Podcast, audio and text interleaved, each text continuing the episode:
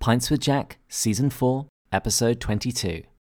Bonus episode Wonderful Christmas Time.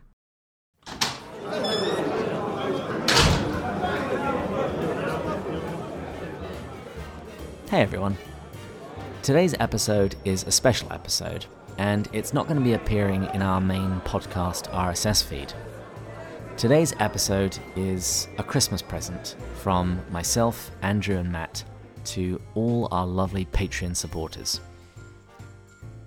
To all of you who support us, thank you so much. Thank you for making running this podcast so much easier, being able to get somebody else to do the editing, restoring to me my sanity and time with my lovely wife. Today's episode is going to be a little different. In the run up to Christmas, I contacted Andrew and Matt and I asked them to sit down with their microphones and pick a passage from one of Lewis's works and read it to you. And then afterwards, share a little bit about why that passage is so important to them. And although this is an unusual episode, I couldn't quite bring myself to depart entirely from our usual format. So, we still have a song of the week, and It's Wonderful Christmas Time by Paul McCartney. We still have a drink of the week, and given the season, naturally I chose eggnog. And we also have a quote of the week. And the quote of the week comes from the prophet Isaiah, chapter 9, verse 6. For unto us a child is born, to us a son is given, and the government will be upon his shoulder, and his name will be called Wonderful Counselor Mighty God, Everlasting Father, Prince of Peace. And with that, over to Andrew.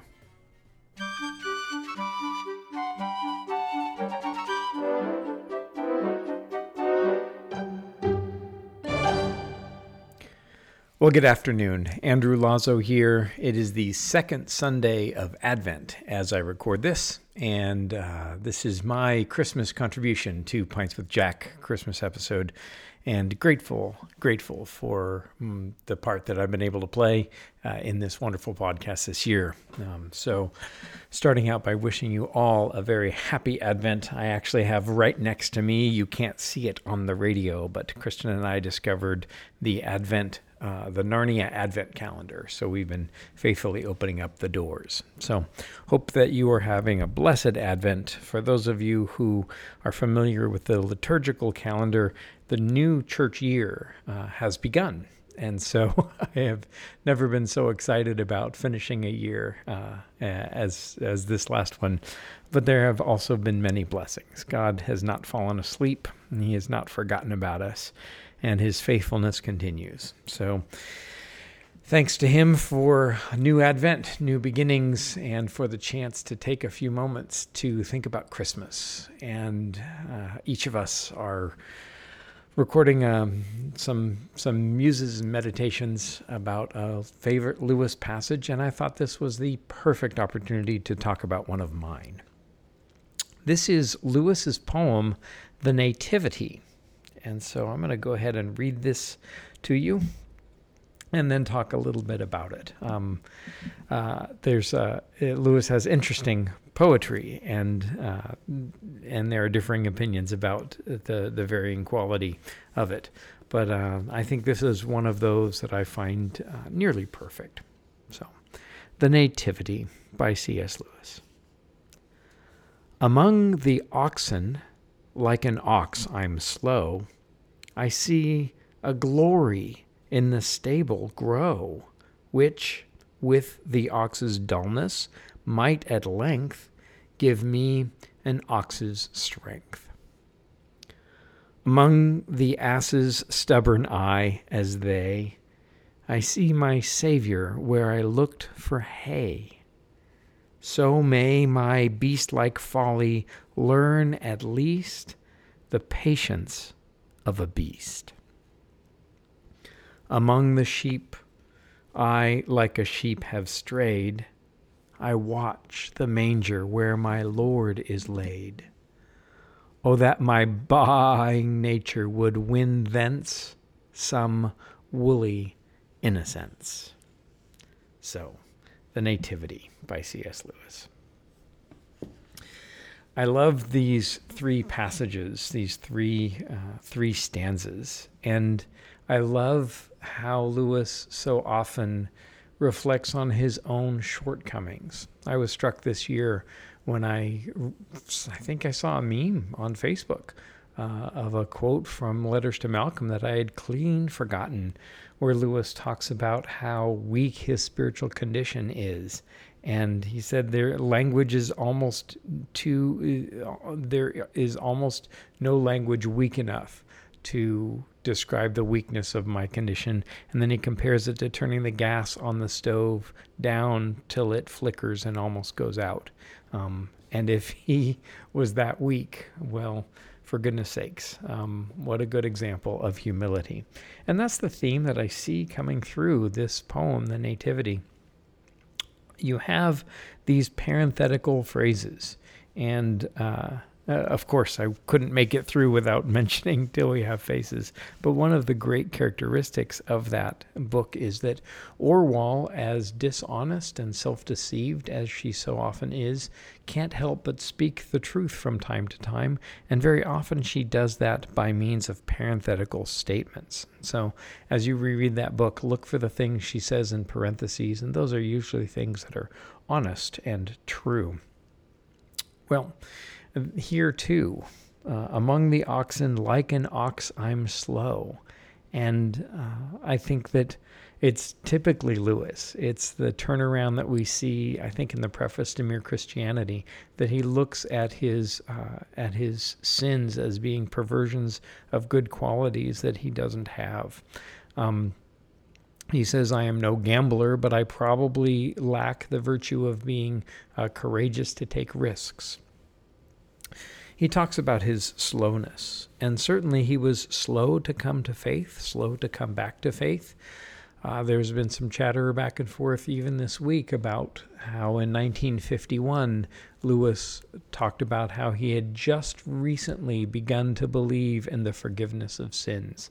Um, it was not long after he began uh, going to give uh, the, the, sacrament of confession with Father Walter Adams at St. Mary um, St. Mary Magdalene Church there in Oxford, right by the Martyrs Memorial. And so this this slowness, this slowness to come, this slowness to realize, this slowness to repent, this slowness to let go of those difficult things that we hold on to. Um, his realization very late in life, 20 years after his father died, that he had treated his father abominably. And so there's this verse Among the oxen, like an ox, I'm slow. I see a glory in the stable grow. And that idea of growing, I think, is so hopeful. And that's part of what, uh, part of why Lewis inspires me so much is that there's this idea of growth. I can't remember quite where, but he says somewhere that uh, the mind never runs out of space. You can always memorize more things. You can always put more things in there. And I think that one of the one of the things that flummoxes people about Lewis, but I think one of his most vital life giving qualities is that he continued to grow throughout his lifetime. As somebody who took his master's in modernist British literature, I, I couldn't, I can't help but notice that Lewis didn't like modernist British literature. He didn't like a lot of the modernist poems, but uh, by the end of his life, he was certainly um, certainly continuing to uh, to grow in his appreciation of poetry, and uh, and actually came to came to really love and appreciate uh, a lot of modernist poetry, which uh, it it makes it hard to kind of pin him down. Um, it makes it hard to put him in a pigeonhole, and so he grows. Um, and he also sees that with the ox's dullness, uh, this glory might at length give him an ox's strength. And that's a helpful thing for me too. I mean, even as we look at 2020, and certainly the, you know, it has been more than easy to trash this year. Um, but this year also has uh, helped us to grow closer in many ways. Um, even as much as we're probably all tired of Zoom, it offers us the chance to get together in many ways, in ways that we that we wouldn't otherwise. It's been a lot of years since I spent time with one side of my family, and we have a Zoom planned on Christmas. Um, there, uh, the the isolation and the quarantine uh, has led to Kristen and me spending much more time together, and that perhaps wouldn't have happened.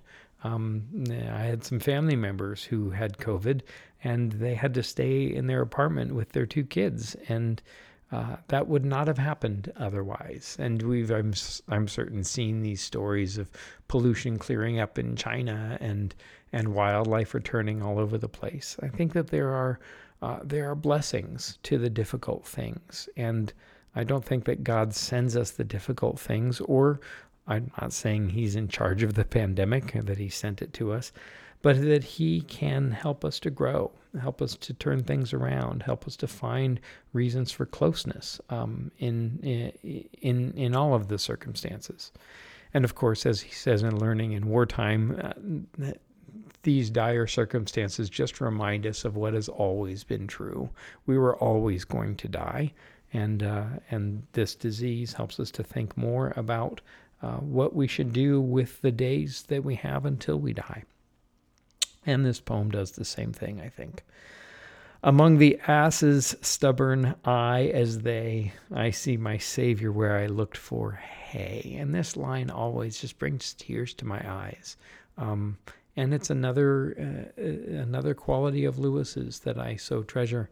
Um, how much he helps me to see that um, that I look for, that, that my eyes are damaged, that, that I look for the wrong things, that I'm so short sighted.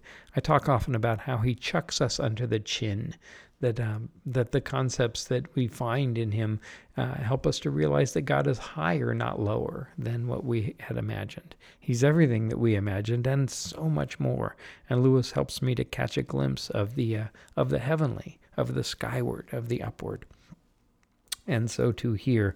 I can't help but think of uh, of the ass puzzle um, in in uh, the last battle, and also of Saint Francis talking about brother ass for the body. Uh, when I read Lewis talking about the asses and how he is stubborn as they are, but stubbornness is a good thing, and not changing is a good thing. But so often, how uh, how we uh, look for hay um, and aren't looking for anything even better than hay. But our Lord surprises us there. A friend of mine years ago reminded me that to the pure, all things are pure. And so God can help us to see Him even when we look for the most uh, deadly, dull, mundane things. And from that, um, maybe our beast like folly can teach us the patience of a beast. The fact that we continue on, uh, that that the quotidian, that the everyday, the the plodding, is in some ways where the glory of the stable is revealed. How often does the psalm do the psalms tell us to wait? And it seems so crazy uh, that waiting would be such a big part of the Christian life when this life seems so fleeting. I'm about to turn 55, and the years keep rolling and rolling and rolling along. But this waiting on the Lord is something that needs to be uh, means needs to be developed, says Lewis. And maybe this waiting can be more of a of a sense of waiting tables, of standing attendance, of looking out for what the Lord might need. And by the Lord, of course, we mean his people, because he promised that he would be present in the poor, in those to whom we extend uh, a healing hand, an, an act of mercy uh, a token, however small, of love, a cup of cold water, or a cup of Christmas cheer. Among the sheep, I like a sheep have strayed. And how true that is. He talks in the Screwtape letters about getting off just a little bit uh, from the path, because when added to eternity, that little bit will grow into much. Um, the straying, I think, is the rule. It's the law of undulations, as we talk about in Screwtape Letters. This idea that I go from the path and then the Lord leads me back to the path. And this idea of being a sheep who needs the rod and the staff. The rod is the club that you hit the hit the sheep with, I believe, and the staff is that hook that you grab him by the neck and get him back on the right path. And how often I need those corrections, um, and I'm grateful to Lewis for uh, for those reminders. I watch the manger where my Lord is laid. There's such a great pun to that because manger is French for food, right? To eat. Um, and the manger is the eating trough. And so maybe even if I was only looking for my own kind of earthly physical needs, um, whose God is their belly, as St. Paul says, maybe if that's all I'm looking for, even the hunger of the physical body can remind me that the soul is hungry is the soul is longing. And there's that great idea of longing and joy once more. It points of course to our lack our great lack. And the thing that we lack most is love and love himself love incarnate who comes down in this season. And maybe that I can li- I can learn from this trough this this food uh, this this this this manger this place for eating. Uh, when I see my Lord laid there, and I think that there's certainly um, an, an, an element uh, of that of the Eucharist um, there. I think that in some ways all eating and drinking can be Eucharistic, and so for our Lord to be laid in the manger, laid in the place of food, and for Him on the first night of His life, and then on the last night of His life to sit at a table and say, "This is my body and this is my blood." And you know, I've thought for years and wonder if this is perhaps true that when our Lord says, "Do this in remembrance of me," certainly He means the highest that our that our Eucharistic theology can reach. But I also think that um, He says, "Do this whenever you drink it. Do this whenever you eat it in remembrance of me."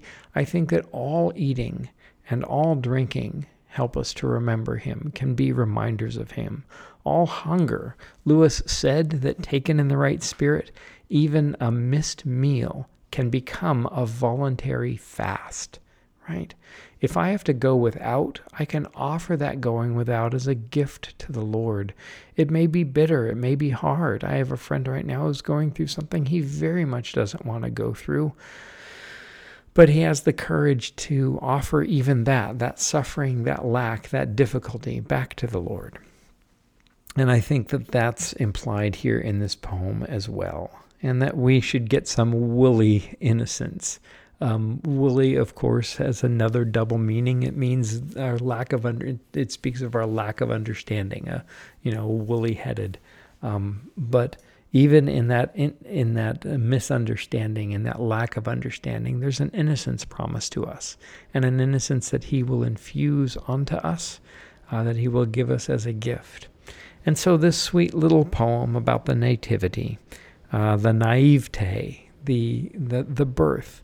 And so, I pray that by means of this poem, by means of our time here on Pints with Jack, by means of the work of C.S. Lewis, uh, that we can can re- receive again this idea of being born, being born anew, uh, being born again, whatever your Christian tradition is, um, having Him be born inside of us, and this idea that Emmanuel is always with us, um, that the incarnation is always happening. So maybe everything is incarnational, just like everything is Eucharistic. Maybe this world is God haunted and made sacred by the sacraments. Maybe all of life is sacramental life if I can just open my eyes uh, uh, to see it and if I can grow in my understanding, uh, although I'm slow, and that if I can be stubborn in holding to these truths. So, those are some of my thoughts about this little poem for Christmas, and I pray that God will give you a wonderful Christmas. Um, even in your deprivation, I pray that God will show up if you are not where you want to be. I pray that you will recognize the absence of Christ coming to this world if you are not with the people that you want to be. I pray that if things are disappointing or broken or empty, that even in those disappointments and those brokennesses and those emptinesses, you could recognize the life of Christ coming to you. And that all of those longings serve as signposts pointing to love. Love who came in this season uh, of our mortal life and love who will come again and love who will meet you just now in whatever room you find yourself, be you merry or sad. Love that will find you and give you all that you need this Christmas and every day.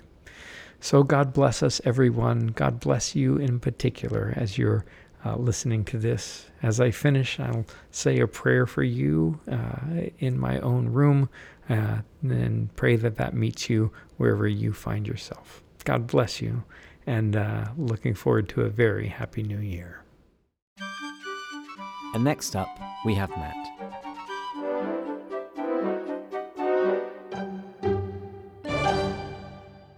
Friends, as I reflected on the question of what is a passage to share with you guys, to read from Lewis that most speaks to the truth and the beauty that I have found in Lewis's works.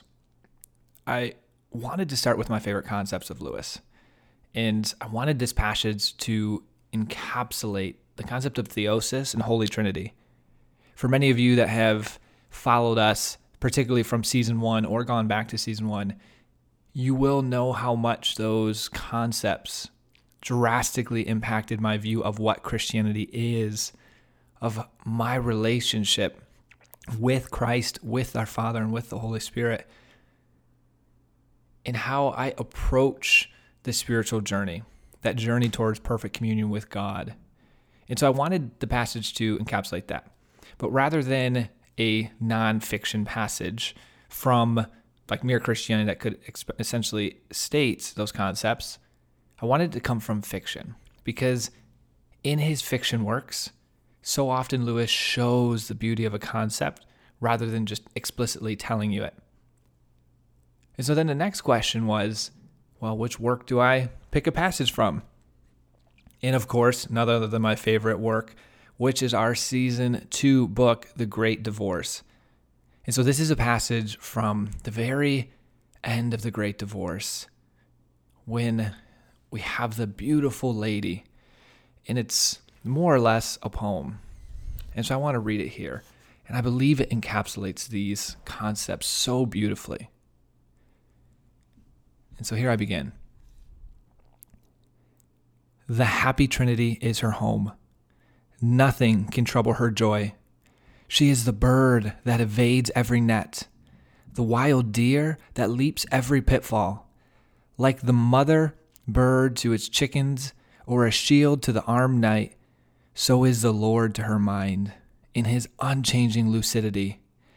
Bogies will not scare her in the dark. Bullets will not frighten her by the day. Falsehoods, tricked out as truths, assail her in vain. She sees through the lie as if it were glass. The invisible germ will not harm her, nor yet the glittering sun stroke. A thousand fail to solve the problem. Ten thousand choose the wrong turning, but she passes safely through.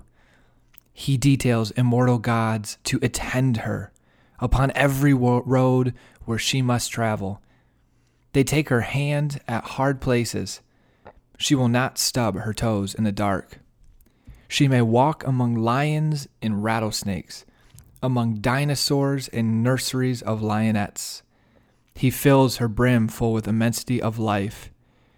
He leads her to see the world's desire.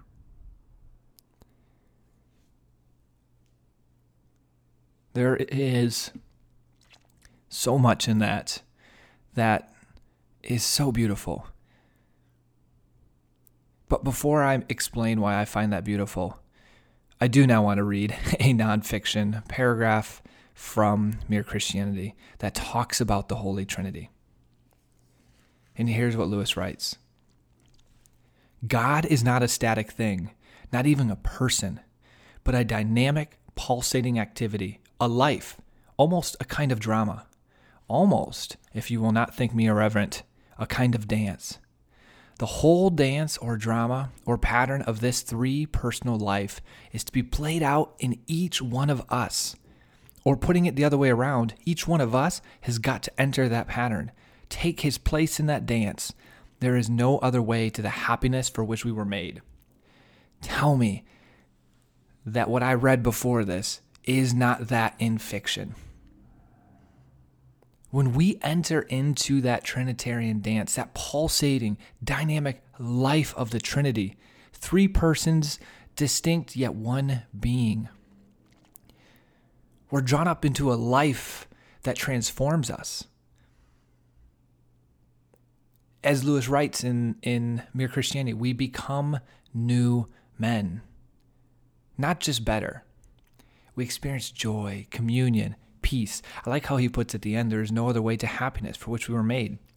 And when I read read that initial passage, and it says nothing can trouble her joy. She's a bird that evades every net, the wild deer that leaps every pitfall. It just it speaks to exactly that concept. Everything in there was about the fact that she is so in communion with the Trinity, partaking in that dance. It's what we all desire. And I'm a big believer in why I chose this passage is when our why is strong enough, shoulds become musts. And so when we're on this spiritual journey, every day we all know, and I'm just as guilty of this as anyone, saying, I should do this today you know, I should spend a little bit more time in prayer today, or I really should go to this novena, or I should go to Mass today, or I should spend some time in adoration in front of the Blessed Sacrament with Christ in His presence, with Him, and bring Him into my life. And a lot of times there's shoulds, and about half the time I do them. And sometimes a third of the time I do them. But when I read that passage, I think to myself, I'm not there yet. I'm stumbling in the pitfalls. I'm the bird that's getting trapped in the net. My joy does get rattled. And the reason for that is because, as we learn in the Great Divorce, which that passage is from, there's parts of me that I am not giving to God. There's parts of me that I'm holding back. I am not fully entering into that Trinitarian dance. And so, this is a Christmas special. We're in the holiday season.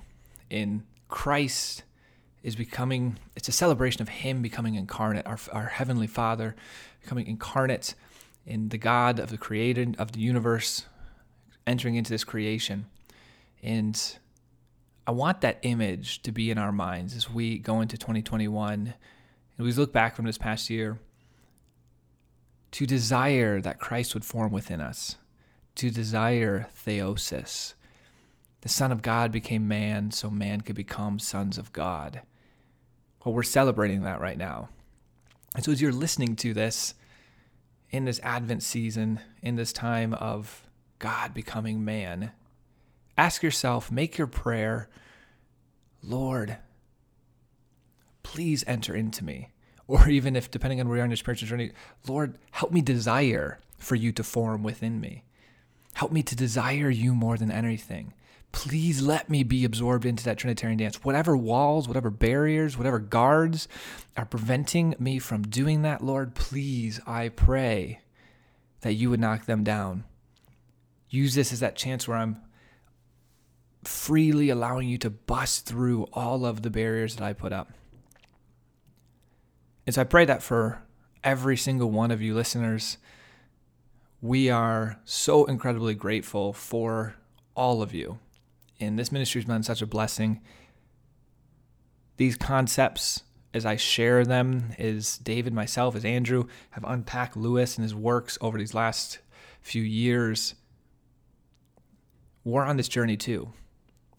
So I wanted to share this passage and these concepts, theosis, the Holy Trinity, which were so central to Lewis's theology, because they are so profound to what Christianity really offers. It's not just a philosophical concept, it's not just a set of beliefs, constructs, moral teaching. It's so much more.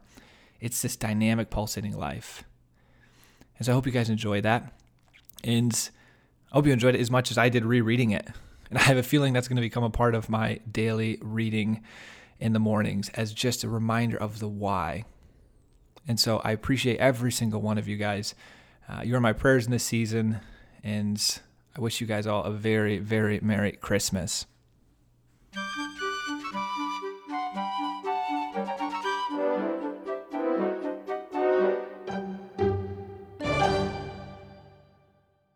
For myself, I went back and forth quite a bit as to what passage to read to you today. I very much wanted to read a particular passage from the Chronicles of Narnia, but we haven't got to that book yet in the series, and I really didn't want to spoil it for Matt. So, in the end, I settled on a sermon that was preached by Lewis, which we've actually referenced quite a bit on the show The Weight of Glory, which Lewis first gave at the University Church of St. Mary the Virgin on June 8th, 1941. And although we've cited this sermon quite a lot in the show and even read a little bit from it, we've only ever read a sentence or two. So, what I want to do in today's episode would be just to read the final page or so of Lewis's sermon.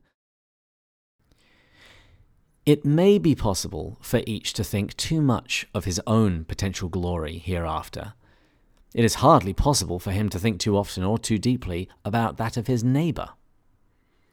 The load or weight or burden of my neighbour's glory should be laid on my back, a load so heavy that only humility can carry it, and the backs of the proud will be broken. It is a serious thing to live in a society of possible gods and goddesses. To remember that the dullest and most uninteresting person you talk to may one day be a creature which, if you saw it now, you'd be strongly tempted to worship, or else a horror and a corruption such as you would now meet, if at all, only in a nightmare.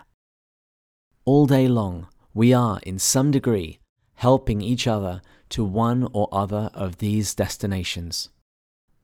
It is in light of these overwhelming possibilities, it is with the awe and the circumspection proper to them, that we should conduct all our dealings with one another, all friendships, all loves, all play, all politics. There are no ordinary people. You have never talked to a mere mortal. Nations, cultures, arts, civilizations, these are mortal and their life is to ours as the life of a gnat. But it is immortals whom we joke with, work with, marry, snub, and exploit. Immortal horrors or everlasting splendours. This does not mean that we are to be perpetually solemn. We must play. But our merriment must be of that kind, and it is in fact the merriest kind, which exists between people who have, from the outset, taken each other seriously. No flippancy, no superiority, no presumption. And our charity must be a real and costly love, with deep feeling for the sins in spite of which we love the sinner. No mere tolerance or indulgence which parodies love, as flippancy parodies merriment. Next to the Blessed Sacrament itself, your neighbour is the holiest object presented to your senses. If he is your Christian neighbour, he is holy in almost the same way. For in him also Christ vere latitat, the glorifier and the glorified. Glory himself is truly hidden. I chose this passage because, well, 2020, it's been a year. Uh, it's been full of strife, it's been full of suffering, and one only has to peek onto social media to see that tempers are running high and patience is running low. And so I think more than anything else, what we need is a real shot in the arm. A shot in the arm to remind us about our neighbour. It's something so easy to to parrot. It's something so easy to say, oh, yes, of course, we should love our neighbours. But what I really love about this sermon of Lewis's is it drives the point home in no uncertain terms. Lewis begins by saying that it might be possible to think about our own future glory a little bit too much.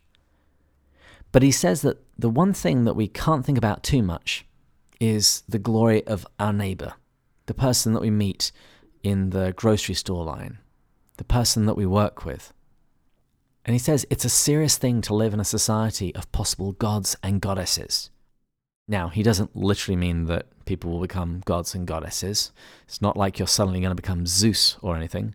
He's speaking the language of theosis, the idea that eternity will be sharing in the divine life of God, and that will raise us up in a new and mind boggling way. And so he says it's a serious thing every day to meet people who will one day share fully in the divine life of God. No matter how dull they were, no matter how uninteresting they were, if you could see what they will one day might become, you, you might be tempted to fall down and worship them. But that's only one of the two options. We always speak about heavenly and hellish creatures. Well, there is also the hellish option. And in this sermon, Lewis says that each of us, we help one another on to our ultimate destination. And I don't know about you, but that's a real gut check for me. Do the things that I say and the things that I do, do those help nudge my neighbors further towards heaven or the other place? Am I helping them know God better or worse? And he says that it's with this idea firmly planted in our mind that we should approach everything our friendships, our loves, all politics. Now, I know not all of our listeners are in the United States, but politics this year has been particularly nasty. Is this how I begin? Do I do I start all of my reasoning? Do I start all of my conversations with an understanding of the future weight of glory waiting in store for the person that I'm talking to? And this season in the Screwtape Letters, we keep coming back to this idea of things which are authentic and things which are parodies, things that are twisted versions of the real thing. And in this sermon, Lewis says that the charity, the love that we have for others, it must be real and a costly sort of love, a love that is willing to sacrifice. And he says that we must have a deep and real love in spite of sin. And he says that this isn't any just mere tolerance. He says that's a parody of love. In an earlier chapter of the Screwtape Letters, we spoke about flippancy. And he says that flippancy is a parody of merriment. It's, it's not the real thing, it's a cheap imitation. But it's how he really ends this sermon that, that's what really gets me each time. He says that next to the Blessed Sacrament itself, your neighbour is the holiest object presented to your senses. All Christians, regardless of their denomination, should hold Holy Communion, the Eucharist, the Mass, the Blessed Sacrament in high esteem because it was something that was instituted by Christ. And Lewis says that after that, the next holiest thing that your senses are ever going to perceive is another human being. Someone made in the Imago Dei, the image and the likeness of God. And he doubles down by saying that if your neighbor is a Christian, well, then he's almost holy in the same way because of the abiding presence of Christ. At Christmas, we celebrate the incarnation, the coming of Christ into the world. And I shared this homily just to remind us, and myself in particular, to seek to find Christ every day in my neighbor. St. John Chrysostom, one of the early church fathers, he said, If you cannot find Christ in the beggar at the church door, you will not find him in the chalice. So, as 2020 draws to a conclusion, can I get a hallelujah? As 2020 draws to a conclusion and we begin the new liturgical year and eventually 2021, I pray that we would be a people who would treat others differently and noticeably so. That we'd be able to keep the weight of glory that awaits every single human person always before our eyes, and let that be the foundation of how all of our interactions begin and end.